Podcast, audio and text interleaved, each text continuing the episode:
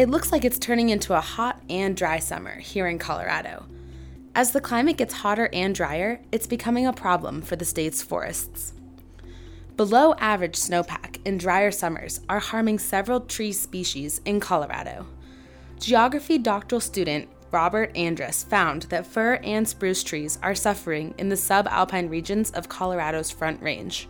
So, in this study, we found that in high elevation forests of spruce and fir, these forests only regenerate uh, during conditions of high snowpack and uh, really cool and wet summer conditions. So, this is important because the conditions going forward are supposed to be warmer and drier, and we expect, based on our findings, that seedlings will not regenerate as frequently uh, in the future.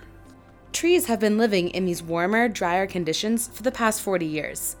For new seeds to grow, they need colder and wetter summer conditions and an above average snowpack in the winter.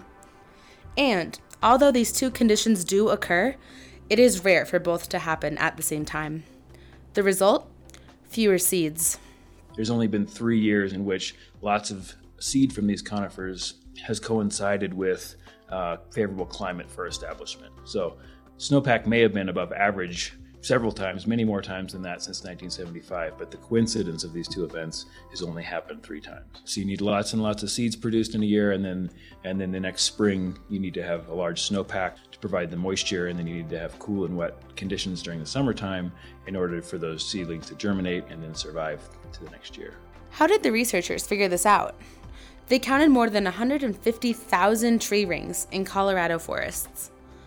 Samples were taken from 450 Engelmann spruces and 500 subalpine firs between Rollins Pass and the Brainard Lake Recreation Area in Colorado. This showed researchers the year of the tree's establishment. They compared the rings to climate and snowpack data dating back to 1940. This is how researchers figured out that the trees were producing fewer seeds. Essentially, this study shows that climate change is reducing the number of seedlings that sprout in Colorado and the Southern Rockies. And unfortunately, it will likely get worse.